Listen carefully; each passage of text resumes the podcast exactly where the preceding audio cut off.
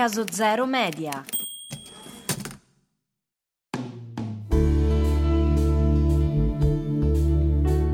Ciao, io sono Caterina Io sono Carlo. e questo è Oltre il Camice, un podcast incentrato sulle vite degli operatori sanitari al di fuori del loro mondo professionale. Hobby, creatività ed interessi di chi lavora nei vari ambiti della salute, ma si dedica anche ad altro. Confessioni inaspettate e riflessioni di chi sa che per prendersi cura degli altri è importante anche concedersi del tempo per se stessi e per le proprie passioni. Buon ascolto.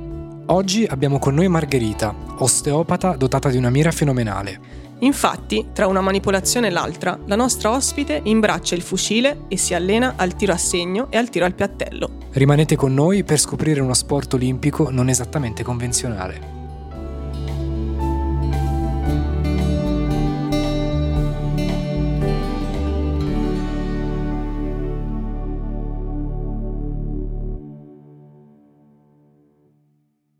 Allora, benvenuta Margherita. Grazie. Ciao a tutti. Ciao a tutti.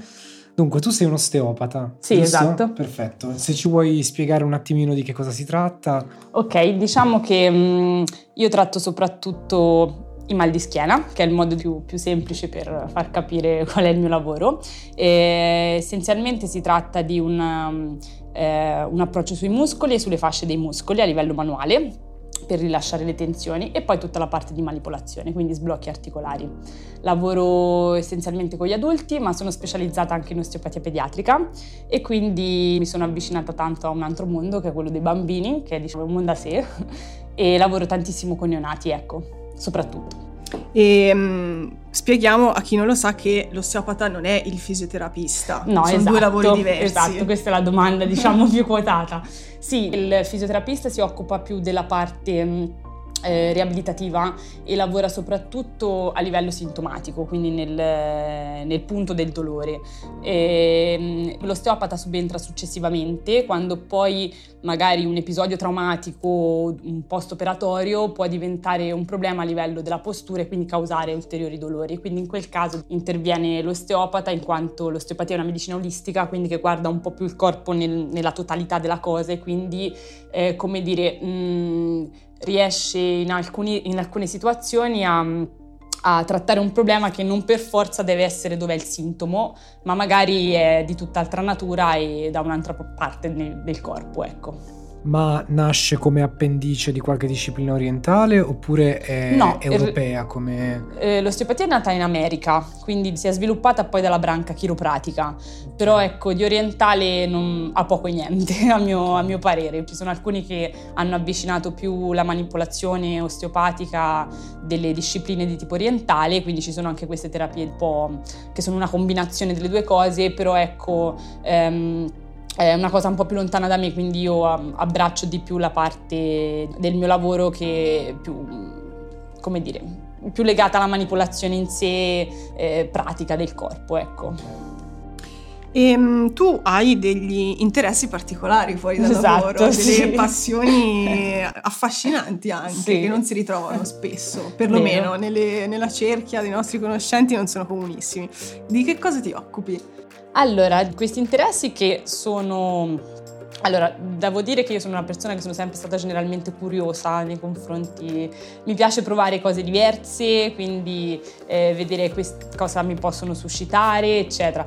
Eh, negli ultimi anni mi sono un po' più sbizzarrita perché sono interessi, diciamo, nati recentemente e, mm, e sono molto contenta di questo perché ho scoperto dei mondi nuovi che mi hanno, mi hanno cambiata molto. E, mm, e sono appunto mm, il, il tiro al bersaglio, il tiro al poligono e, e giocare a biliardo. Questi sono i miei interessi particolari.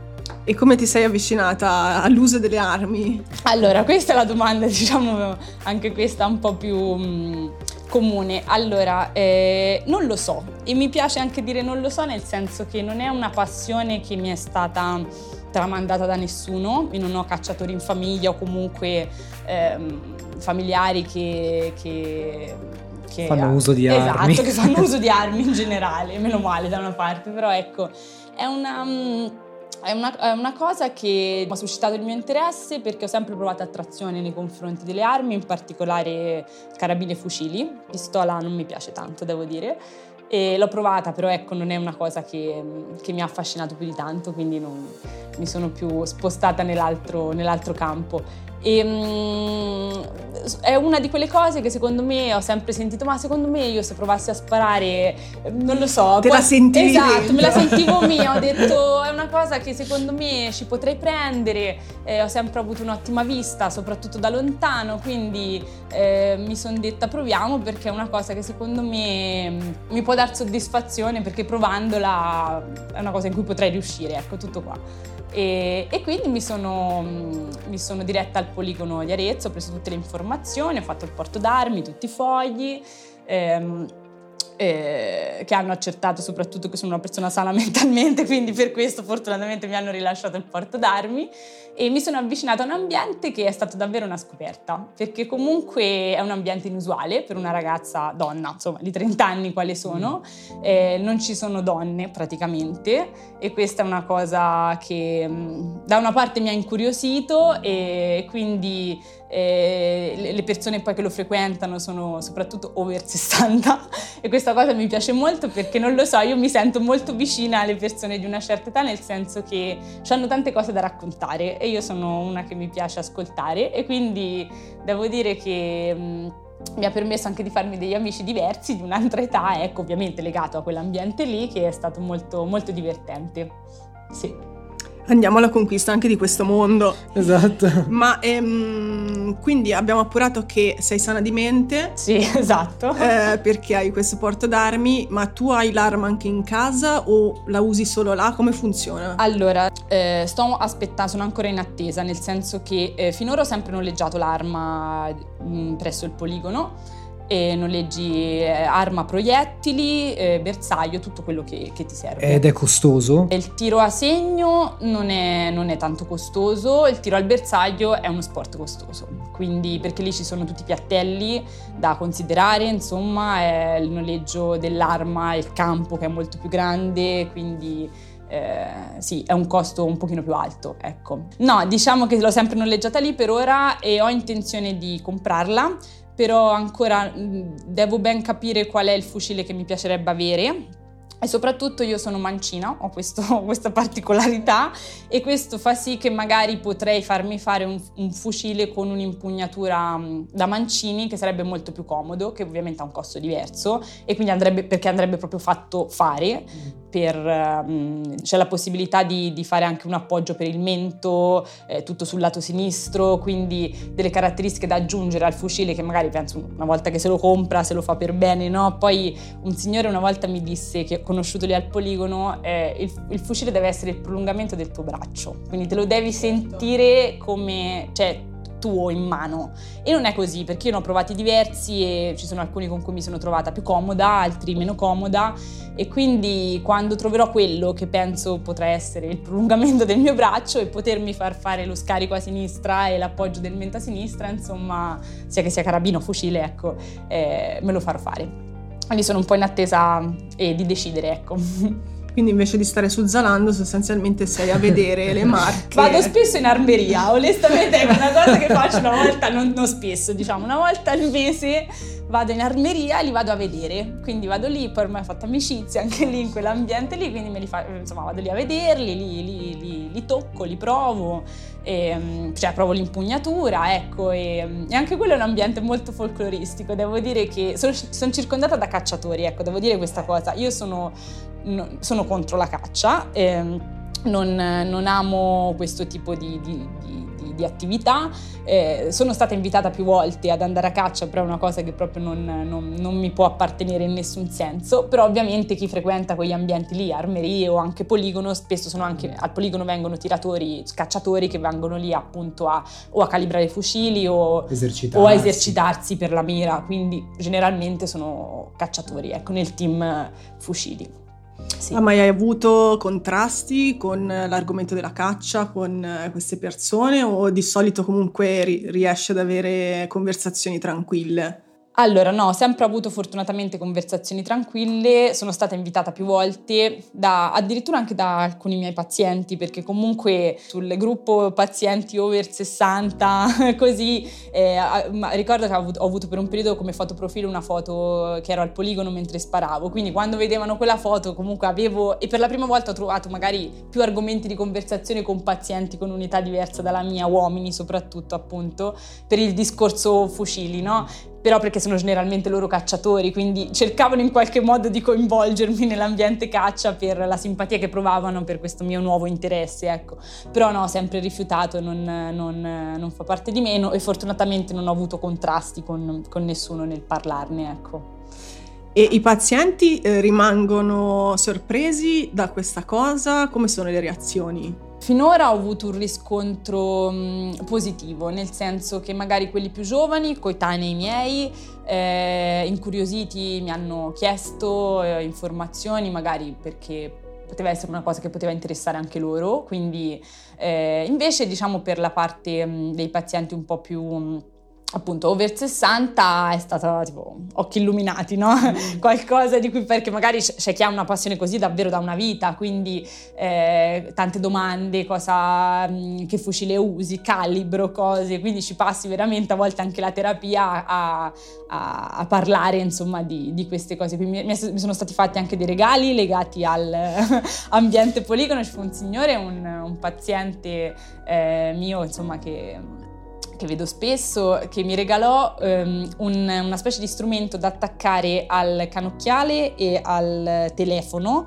di modo che tu possa vedere il bersaglio a 50 metri direttamente dallo schermo del telefono senza appoggiare l'occhio sul canocchiale. Un, uno strumento sapevo, di cui non sapevo l'esistenza e questo regalo fu apprezzatissimo perché lui ha detto io non lo uso più, te lo regalo a te, insomma mi fece molto molto piacere, sì.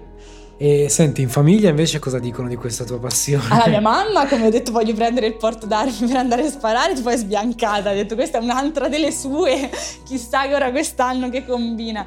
In realtà poi una volta venne, gli dissi, mamma vieni una volta a vedere, no? Al, al, tiro a segno, non al bersaglio, al tiro a segno venne e gli dissi mamma questo è un ambiente dove eh, bisogna stare in silenzio perché comunque cioè, la cosa fondamentale è il bello, cioè il motivo per cui io ci vado tanto volentieri, che sì, senti colpi, hai le cuffie, però è la pace e il silenzio di quell'ambiente lì non è stata zitta un secondo, ma riempito di foto, è andata via, ha chiacchierato con la segreteria, con tutti, caffè, cose, non mi ha fatto fare niente di tutto quello che volevo fare, quell'oretta del mio tempo che avrei voluto passare lì, ecco. E, però insomma eh, fu molto divertita, quindi mi fece piacere insomma che... Eh, averla lì con me, che, insomma, che fosse lì con me, quindi nulla. E, tutte e spesso mi ha richiesto poi quando vai vengo, vengo a vederti anche al bersaglio, lei non ci è mai venuta, che è più dinamico, quindi è più divertente anche da vedere il tiro al bersaglio. E, ehm, sì, una volta mi accompagnò appunto per andare a prendere informazioni così, quindi diciamo è incuriosita dalla cosa, non, non è più spaventata come all'inizio, ecco. E ehm, dicevi appunto che in realtà è quasi paradossalmente meditativo come sport. Sì, nel senso che ecco, um, devo dire che a me è una cosa che rilassa tantissimo mentalmente. Io sono comunque, uh, la, lavoro con, con, con, con, le persone, quindi sono tutto il giorno circondata da, da, gente, da persone appunto. E, um, e quel momento lì comunque dove c'è il silenzio, la tua concentrazione, perché non pensavo, perché a vederlo fare sembra che sì, tiri, però, ecco, però in realtà è, stanca tantissimo, cioè ci vuole veramente tanta concentrazione se vuoi tirare bene ovviamente. E, è un momento di, di, silenzio, senti il tuo colpo, senti il fucile e tutto e a me mi rilassa tantissimo. Ecco, è un modo per scaricare eh, io sono una persona che, che a, a, me piace tanto stare in mezzo alla gente, però quella è una cosa che appunto mi permette di stare da sola e ci, ci, devono essere secondo me dei momenti in cui sei solo con te stesso a fare una cosa che a te piace e mi rilassa tantissimo e mi fa proprio, mi scarica, quindi sento che mi fa tanto bene, sì. Ma l'hai mai vissuto come uno sfogo per la rabbia invece? Mm, sì, diciamo che in determinati momenti può essere stato anche uno sfogo per la rabbia, essendo appunto una cosa che mi rilassa tanto mentalmente, nei momenti in cui magari sono un po' più turbata o agitata, ecco, andare a tirare mi, mi scarica sicuramente quella tensione, sì. Perché mi fa stare anche Andare a proprio- sparare. Andare a sparare. Ti sì. immagini qualcuno a cui spari in quel caso No. o, o no? Ri- Riesci No, a... no, no, devo dire non c'è mai stato un soggetto nella mia mente. Quindi confermiamo Sì, che sei sana di confermiamo, mente. so- Sono assolutamente, no, assolutamente. L'unico magari nervosismo che possa aver avuto è se qualche tiro andava troppo fuori posto, ecco, magari. Ma fai gare o è solo, diciamo, una passione così Allora, nel tempo libero? Eh, ho fatto una gara una volta è stato molto divertente perché io sono stata mesi ad allenarmi su un tipo di bersaglio. Quindi facevano questa garettina lì al tiro a segno ehm, dove, appu- che durava 20 minuti, dove in 20 minuti appunto tu avevi 9 piccoli bersagli e dovevi tirare massimo, se non ricordo male, 6 colpi in ogni bersaglio. Quindi se tiravi anche solo più di un colpo in un bersaglio, quel bersaglio non, non te lo conteggiavano. Ecco. Tutto a occhio nudo, perché io poi ecco, non ho detto questa cosa, io ho scelto la categoria più difficile. Questo diciamo non è stata troppo una mia volontà, nel senso che alla fine mi sono abituata a tirare senza diottra, quindi ho completamente a occhio nudo col bersaglio a 50 metri. Cioè, scusami, è que- quel cosino tondo... Eh, sì, è semplicemente una lente che Ah, eh, ok, alcuni sì, fucili sì, hanno sì, sì. sopra, Attaccata sopra, sopra sì. esatto, che ti permette di vedere appunto con l'occhio ehm, il, il bersaglio più da vicino, anche se a 50 Siamo metri. preparatissimi io e Carlo. bravissimi, bravissimi, bravissimi, proprio. bravissimi. E quindi feci questa gara e mi trovai però davanti a un bersaglio che- su cui- sul quale io non mi ero mai. che era questo qui dei nove, piccoli bersagli. Io invece sem- mi ero sempre esercitata col bersaglio grande a 50 metri. Quindi io mi trovai completamente, mm, non lo so, mm, sprovveduta di, di, non- di Ma qualsiasi. scusami sì. se ti interrompo, 50 metri è tantissimo. È tanto, sì. Eh, non, è, non è facile vedere bene. Anche se hai un'ottima vista da lontano, sì, è. per questo dico che comunque è una cosa che stanca tantissimo. Io generalmente quando vado lì tiro circa 200 colpi. Dopo 50 mi fermo ogni volta perché comunque un attimo mi alzo, faccio due passi perché mm, a volte viene un po' un leggero mal di testa, insomma, mm, se lo fai concentrato, esatto, se lo fai concentrato ehm, ti devi fermare e fare delle pause. E quindi fece questa, questa gara simpatica dove diluviò tutto il tempo, non si vedeva niente. E poi avevo questi signori accanto che abituati a farle, eccetera, che mm, diciamo con il loro accento aretino ogni colpo tirato, ne hanno dette di tutti i colori, non le sto a dire perché non si può, però ecco, sono morta da ridere, feci schifo, però so- mi sono divertita tantissimo. Poi dopo ne feci un'altra che andò meglio, molto bene, quindi sì, poi dipende appunto da... Però ecco, la mia prima esperienza fu traumatica ma divertente, devo dire divertente. Quindi sei, diciamo, tendenzialmente la più giovane e l'unica donna, mi pare di aver capito. Sì, allora di ragazzi giovani, ce ne- uomini ce ne sono, più o meno coetanei miei un po' più grandi, e donna credo l'unica, sì. Sì. Ma mh, secondo te questa cosa dipende dal tipo di sport, una- un retaggio culturale, come mai? Perché in realtà alle Olimpiadi esiste anche la categoria Mm, donne. infatti. Tra l'altro Eh, l'Italia è anche È- una squadra è molto più forte, forte. Sono più forti eh. le donne che gli uomini. Jessica Rossi, diciamo, io sono una super follower di Jessica Rossi. Salutiamo come La sempre. Ciao, Jessica Jessica. Rossi, ciao Jessica. E, mm, è difficile che una, una donna si avvicini a questo tipo di, di sport perché magari non, difficile che provi un'attrazione verso magari quel mondo lì che è diciamolo prettamente maschile, ecco. Ehm, magari mh, ora a me perché appunto mi è nata questa passione un po' per una, mh, una sensazione mia, una voglia mia, una curiosità mia nel, su quest'ambito, ecco. Però secondo me è difficile che una donna si possa avvicinare a quel mondo lì. Magari se succede è perché magari mh, passione, c'ha dei familiari che hanno, delle pass- hanno avuto una passione di quel tipo e quindi magari la trasmettono in qualche modo. Ma generalmente io vedo anche i coetanei miei uomini che vanno a caccia o comunque che vanno al poligono hanno nonni o genitori cacciatori. Quindi è una cosa, diciamo, che è fa- è esatto, viene, viene soprattutto tramandata a livello familiare. È difficile che nasca un interesse così, secondo me, da parte di una donna senza aver avuto magari anche un una famiglia, magari con una passione del genere alle spalle. Ma secondo te c'è legata una sensazione di potere conferito dall'impugnare un'arma, un'arma da fuoco in qualche modo? Allora, sicuramente è una curiosità che se una persona sente di voler provare è un po' quell'adrenalina la vuoi sentire, eh. insomma, di avere una cosa potente fra le mani, che è sicuramente la cosa che ha spinto anche me, insomma, a voler provare questo tipo di sport.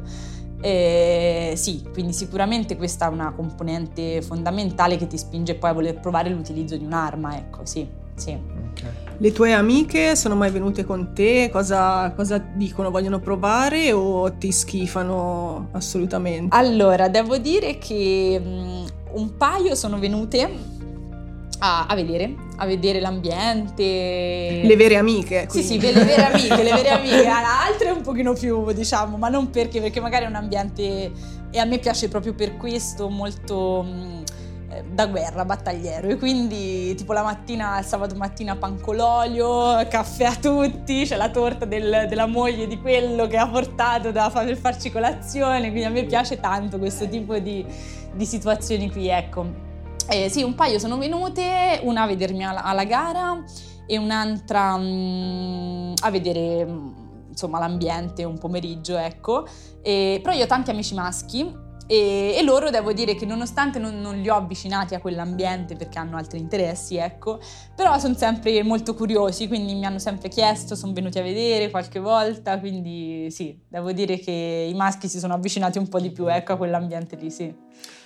Come riesci a equilibrare, perché è un po' dicotomica questa cosa, tu che sei specializzata eh, nei trattamenti con i bambini e dall'altro lato tu che vai a fare le gare con eh, i fucili, eh, non sembrano due cose che si uniscono molto bene, però hai trovato un tuo equilibrio, anzi forse eh, andare al poligono ti aiuta anche a essere poi concentrata e presente sul lavoro. Quindi come hai trovato questo, equilibrio in due cose che all'apparenza sono opposte? molto lontane? Allora, eh, secondo me è stato un, uno scoprire me stessa, nel senso che ehm, mi permette, io sento di avere diciamo diverse sfaccettature a livello caratteriale e personale e quindi entrambe fanno parte di me in qualche modo, nonostante oggettivamente siano molto lontane da loro, quindi mi sento di avere quel tipo di... Di, di, di, dolcezza, approccio che magari ci vuole per lavorare appunto con i bambini, con i neonati soprattutto che hanno diciamo un'energia completamente diversa rispetto agli adulti e, ehm, e, però ecco anche avere un, un interesse di questo tipo più, più battagliero che, che, che, anche questo fa parte, fa parte di me. Quindi però ecco mi piace molto avere questo questo tipo di, di dualismo eh, nei, nei, miei interessi e in quello che è poi la mia vita la, lavorativa, ecco. E anche comunque nel, nel, discorso della specializzazione in osteopatia pediatrica, io mai avrei pensato di avvicinarmi all'ambiente pediatrico, ma non perché appunto, perché non ho mai avuto, sono la più piccola di quattro nipoti, non ho mai avuto bimbi fra le mani, eh, crescendo comunque insomma anche in età un pochino più adulta, quindi era un mondo a me veramente molto estraneo quello dei bambini, non non, non, non, l'ho mai vissuti ecco, in stretto contatto quando ero, quando ero più piccola. Eh, diciamo che, mm, che, questa cosa è nata, questa curiosità è nata ne, negli anni e mm, mi ricordo che feci appunto la tesi su eh, sull'autismo quando mi, mi sono laureata eh, perché avevo appunto questo, questa, questa, curiosità nei confronti di, di, quel mondo e quindi mi ha fatto avvicinare prima ai ragazzi diciamo eh, con disturbo autistico comunque in generale ai ragazzi con disabilità. E, e, entrare in contatto con quel mondo mi ha aperto uno spazio incredibile eh, che, che, è poi il mondo del bambino, che poi mi ha avvicinato in generale a tutto l'ambiente pediatrico. Però ecco, se ci penso, tutto avrei fatto in passato, men che osteopatia pediatrica, magari mi, mi attraeva più la parte sportiva, così. In realtà invece ho proprio scoperto una cosa di me che non pensavo di avere. Ma ti capita di trattare persone con disabilità fisiche o cognitive? Sì, Eh, io, diciamo, una volta che mi sono laureata, sono, io ho studiato a Roma, sono tornata ad Arezzo e appunto mh, all'inizio n- n- mi stavo iniziando a muovere a livello lavorativo, però ecco, per occupare il mio tempo, nel frattempo eh, ho, ho aperto questo, avevo aperto questo progetto di, di volontariato all'Associazione Autismo Arezzo, dove andavo tutti i sabati a trattare i ragazzi. E, ehm, e diciamo che poi grazie a questo progetto qui mi si sono aperte tante opportunità a livello lavorativo, quindi è stata un po' una cosa che, che ho fatto perché mi andava appunto di, di, fare per arricchirmi, per non star ferma a livello lavorativo, per aiutare anche, però poi dopo mi ha permesso anche di avere degli sbocchi a livello lavorativo inaspettati grazie proprio a quel, a quel progetto lì. Eh. Sì. E... Hai fatto anche volontariato all'estero comunque. Sì. Eh, sì. Questo era collegato al progetto iniziale o sono progetti che hai fatto separatamente? Allora no, sono cose separate, nel senso che io la prima esperienza di volontariato l'ho fatta quando avevo 22 anni, andai in Africa per un mese a fare volontariato in un orfanotrofio, un orfanotrofio. e um, non, non, so neanche questa cosa come nacque, nel senso che ho sempre avuto dentro di me il desiderio di provare un'esperienza di volontariato, poi sono per le cose un po' estreme o, o tutto niente, quindi andiamo in Africa a 22 anni, facciamo prendere un coccolone a mia mamma, giusto per questa mia decisione impulsiva. Però è stata un'esperienza che a me mi ha veramente cambiato la vita, cambiato la vita nel senso che, mm, che è stato, a parte ero molto giovane, ma mm, è stata un'esperienza che completamente inaspettata, mi ha dato talmente tanto a livello emotivo, mi ha arricchito così tanto che, che poi io ogni due anni parto e vado a far volontariato eh, in questi termini, ecco. Tant'è che poi successivamente sono stata anche un mese in Vietnam e poi l'ultima l'ho fatta nel 2021, sono stata un mese in Costa Rica. Però prima ancora non ero osteopata, quindi fatto, ho fatto volontaria generale in orfanotrofio, quindi facevi di tutto, dall'insegnare ai bambini l'inglese, attaccare i bottoni, cambiare pannolini, dare da mangiare, qualsiasi cosa c'era da fare, insomma si faceva. E, però poi mi sono detta una volta nella vita lo vorrei fare, una volta laureata, insomma mi sono detta una volta lo voglio fare con il mio lavoro perché si può fare, no? E quindi quel progetto infatti della Costa Rica erano tutti fisioterapisti osteopati, eh, quindi presi sparsi da tutto il mondo, eh, radunati per questo progetto dove appunto andavamo là a trattare bimbi con, de- con disabilità eh, di famiglie indigene, quindi che anche molto inaccessibili posti dove, dove vivevano eh, perché non potevano né ricevere le cure né i genitori portarli diciamo nei punti più, più centrali appunto per fare le terapie e è stata veramente un'esperienza meravigliosa proprio a livello lavorativo non solo di volontariato ecco.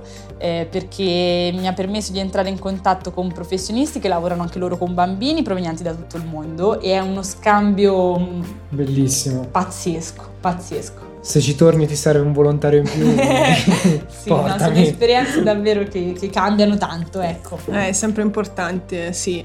Ma hai notato delle differenze ehm, nell'osteopatia italiana rispetto a magari professionisti stranieri?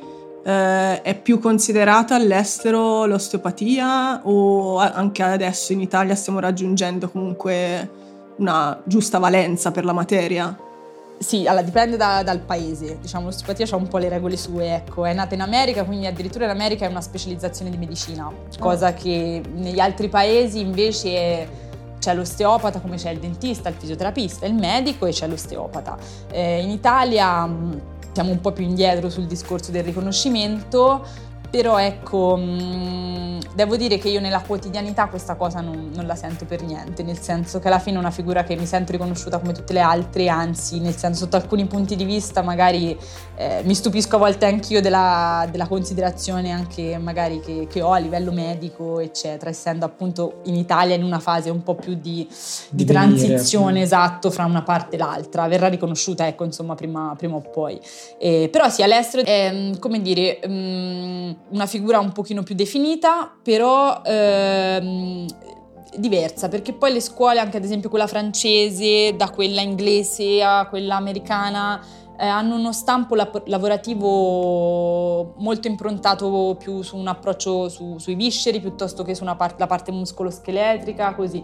Devo dire che quella preparazione italiana mi piace molto perché lavora tutto cioè non, non, non, non è un approccio solo muscoloscheletrico o solo viscerale o solo cranio, cranio-sacrale e, e, quindi mi fa sentire più completa quando mi confronto con persone che, questo grazie ovviamente alla preparazione che ho avuto e ai professionisti che, ai quali mi sono affiancata poco dopo aver finito gli studi che mi hanno insegnato, ecco, questo sì. Ma è un, scusa, è un, è un corso di laurea, scusa l'ignoranza? Come, no, non lo è. Non è riconosciuto come... È un, no, no, un, sono, sono, istituti privati, appunto, okay. eh, dura 5 anni eh, quindi comunque lunghetta. Lunga, sì, sì, lunghetta. Diciamo che come, come materie di studio più o meno è come eh, medicina ovviamente esclusa completamente tutta la parte farmacologica, chirurgica, eccetera, però ecco anatomia, patologia, fisiologia la si studia insomma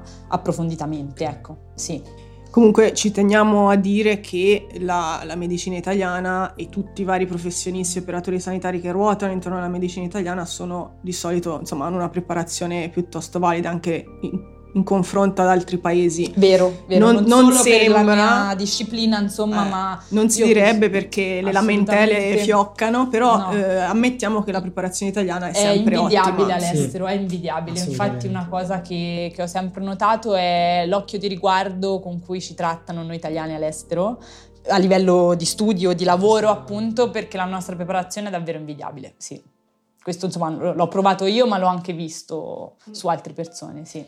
E senti, invece, eh, per quanto riguarda brevemente il, sì. il biliardo, perché fai, fai, anche biliardo. Sì, sì, anche quello, quello diciamo è un'attività più da più, è più un gioco. Cioè, perché noi ci gioco, siamo documentati però... un po'. Sì, però vai. volevamo sapere. Abbiamo provato a studiare. Abbiamo provato sì, la differenza tra il biliardo all'americana, sì. che è quello che... Con le buche, sì. Quello che fai te. E quello all'italiana. Esatto, questo... Ok, allora quello all'italiana devo dire che io le regole non le so, ci ho giocato una volta noiosissimo, quindi è tipo un boccette sul biliardo, insomma una cosa che non, proprio non l'ho vista mia. Ma non ecco. ci sono i buchi? Non ci sono le buche, ci sono dei birilli che tu devi tipo buttare giù a seconda di come tu tiri la palla, ecco. Però devo dire che non giocai una volta, neanche mi ricordo le regole, insomma, una cosa che non mi è piaciuta proprio. L'ho trovata molto noiosa, ecco. Quella all'americana, devo dire, a me mi fa impazzire, nel senso che proprio a me tirare la palla in buca mi dà una soddisfazione immensa. Cioè, non... C'è sempre comunque il prolungamento del braccio. C'è sempre comunque... E infatti è una cosa che a me piace molto perché comunque c'è l'utilizzo della mano. Io sono una comunque che con le mani, lavorando appunto con le mani, ho sviluppato una, una, percezione, una sensibilità nelle mie mani che mi rendo conto è un potere su alcune cose. Quindi questo tipo di sport, giochi, eccetera, eh, li sento molto miei proprio perché mi permettono di utilizzare le mani comunque che sono un punto forte, ecco. E quello però lo, lo fai con altre persone, nel senso sì. mentre quando sei a sparare hai detto sola. sei isolata sì. da sola, lì chiaramente giochi in gruppo, in esatto, gruppo. infatti a biliardo vado quando ho bisogno di chiasso, invece faccio il contrario. E devo dire che anche quella è stata una bella scoperta. Ma diciamo che lì mi sono avvicinata a questo gioco perché durante il Covid, a casa di uno dei miei migliori amici, eh, lui aveva un biliardo ovviamente un po' scrauso, ecco, in soffitta e passavamo le serate a giocare a biliardo. E, e, non lo so, è un gioco che mi, mi, mi fomentava, in, sì, in qualche modo mi, mi, faceva venire fuori questa sorta di adrenalina da gioco, poi sono molto competitiva, quindi in modo divertente, non sono una poi rancorosa quando, perché poi c'è tutto il discorso di quando uno perde che diventa un altro, un altro argomento importante, ecco. E, ehm, e, e, nulla, quindi ho iniziato a giocare, ho scoperto questo posto ad Arezzo in zona industriale dove lo pubblicizzo poco perché sennò mi ci va troppa gente, il tavolo non è mai libero. Però ecco, dove c'è solo un tavolo da biliardo decente, buono, ecco, diciamo così. E, e, e, ci troviamo una volta a settimana, anche due a volte quando c'è il momento voglia di giocare, eh, a giocare la sera dopo cena e è molto molto divertente. Devo dire che mi, mi diverte proprio giocare, poi più giochi più sei bravo e, e dà proprio soddisfazione, devo dire sì. Lì ci sono però anche più ragazze So, anche allora, questo è nì, nel senso solo uomini. È un ambiente anche quello prettamente maschile e ho, sono riuscita però in questo caso a coinvolgere una delle mie migliori amiche che ha iniziato a giocare con me eh, io già giocavo da un po, di, un po' più di tempo, quindi ero un po' più brava, però ora lei è diventata fortina, quindi ci sfidiamo spesso io e lei in settimana, abbiamo coinvolto altri nostri amici, quindi facciamo appunto anche i duelli due a due o due contro due, ecco così, e, e, e sono molto contenta perché ho, condivido questa passione con lei. Ora io sono un po' più malata, però diciamo che lei mi accompagna spesso, una soddisfazione grandissima è stato quando mi chiamò e mi disse Marghe, quelle stecche che sono lì fanno schifo, ordiniamo compriamola, compriamola, arriviamo lì con la valigetta, ogni che tiriamo Super fuori la stecca, professionalissime, stupendo. Quindi non hai il fucile ma hai la stecca personale. Sì, esatto, esatto. Cioè, la volevo far laccare in oro, però ho detto no, sembrava troppo pacchiano, lasciamo perdere. La sobrietà. No, no, mi, piace, mi piacciono le cose sobrie, quindi sì. E se tu dovessi scegliere più mm. lo sport di fucile o il biliardo? Oddio, scelta difficile. Difficile, nel senso, dipende dal momento, perché ci sono dei momenti magari in cui ho bisogno più di, mm, di star da me, io poi sono una persona che da sola ci sta molto bene, nel mm. senso anche lo star sola in casa, fare una cosa o comunque fuori passeggiata da sola, ecco. Quindi per me il poligono è un momento mio da sola e magari ci sono dei, dei momenti de, nella mia vita in cui ho più bisogno di quello e dei momenti invece ho, dove ho più bisogno di essere circondata da gente e quindi in quel caso vincerebbe il biliardo perché comunque è un'interazione pazzesca, poi discuti, litighi durante le partite, non te parli per mezz'ora in modo divertente ovviamente, sì, sì. è una cosa, scommetti cene, cene fuori, cioè di tutte di più poi subentrano anche meccanismi divertenti, insomma, che poi però quando te li ricordi il giorno dopo un attimino ci pensi e dici forse era meglio di no, però ecco molto molto divertente, sì. Siamo arrivati alla domanda finale. Ah, la nostra preferita. Se non avessi fatto l'osteopata, cosa avresti fatto nella tua vita? Eh, cavolo. Allora, devo dire che... Mm, non lo so, nel senso che l'osteopatia è comunque una strada che non ho trovato subito, o perlomeno non, non ci siamo incontrati subito, ecco.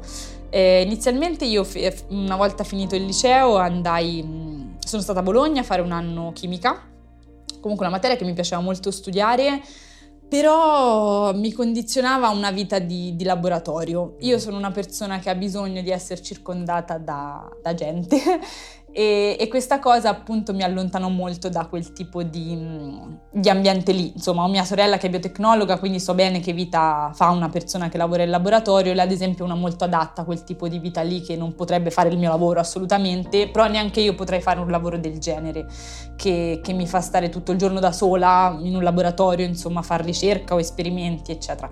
Quindi avevo trovato una strada diversa che però non era la mia perché comunque con una laurea in chimica diciamo ti condiziona comunque a quel tipo di lavoro lì.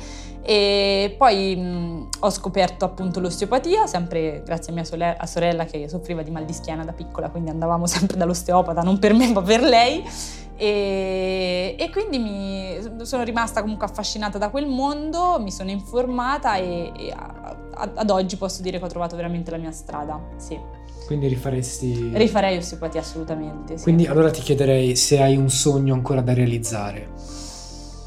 Mm.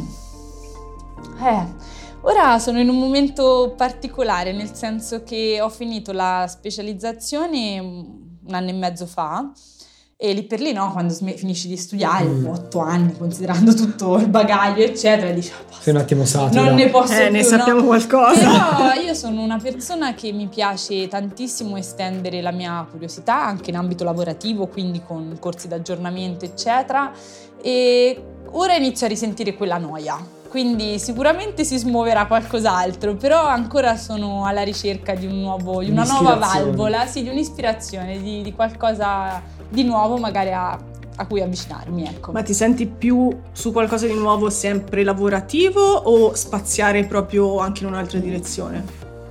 Allora, mm, diciamo, no, no, a livello lavorativo, allora, di interessi diciamo che ce n'ho sufficienza, quindi che, che, mi intrattengono anche molto le giornate. adesso quindi... va molto di moda l'apnea, quindi magari... Dici? No, un altro sport estremo. un altro sport estremo, no, non sarebbe da me, non sarebbe da me e diciamo che mm, sì, a livello lavorativo ho un'idea che, che, non so se poi è una cosa che potrò fare o meno, ma per, più che altro per non mettere troppa, troppa, carne al fuoco, perché a volte appunto quando uno ha un determinato tipo di, di specializzazione appunto dai tuoi pazienti viene visto in un certo modo, aggiungere un ulteriore tipo di specializzazione in tutt'altro campo può essere una difficoltà mh, nei confronti del, del, paziente che magari ti vede anche in modo diverso, no? quindi questo è sempre un argomento un po', un po' particolare. Però ecco, avevo pensato, ripeto ancora non sono sicura, è stata solo un'idea così, che mi piacerebbe tantissimo fare il corso per osteopatia equina, quindi wow. per, ehm, per andare a manipolare i cavalli.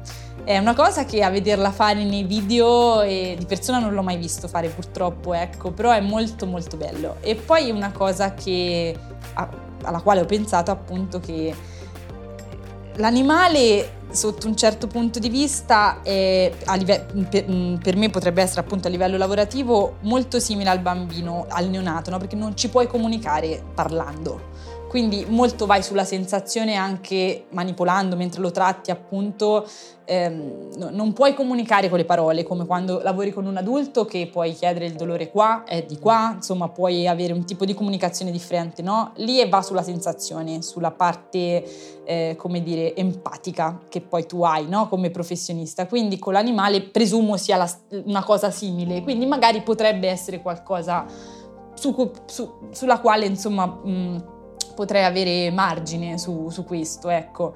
Eh, però ripeto, è una curiosità che mi è nata, è un'idea, non so se, se, se intraprenderò il corso o meno però mi, è, è, figa da, da, da, da, vedere secondo me anche da fare un po' pericolosetta magari in alcune situazioni una zoccolata. Sì, ma esatto. insomma fra fucili mamma, e sì, cavalli. la, la mia mamma disperata completamente. Quando tornai la prima volta che andai al tiro al bersaglio avevo una mandibola gonfia così col ghiaccio tutto il giorno. Mi fa ma perché? Perché devi tornare a casa in queste condizioni? Quindi col cavallo magari ci prendi un calcio qualcosa torni tutto matupito però vabbè Bene, benissimo. Bene. Gra- grazie davvero. Grazie, è stato molto grazie interessante. Grazie, grazie Margherita. Grazie, ciao a tutti. A tutti, ciao. ciao.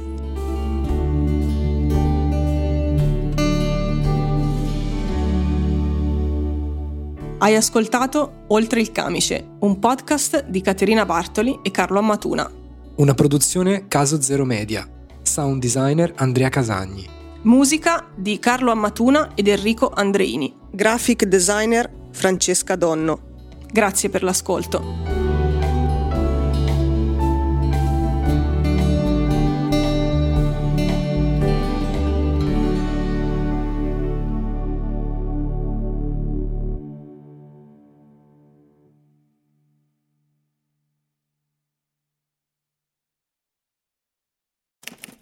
Caso Zero Media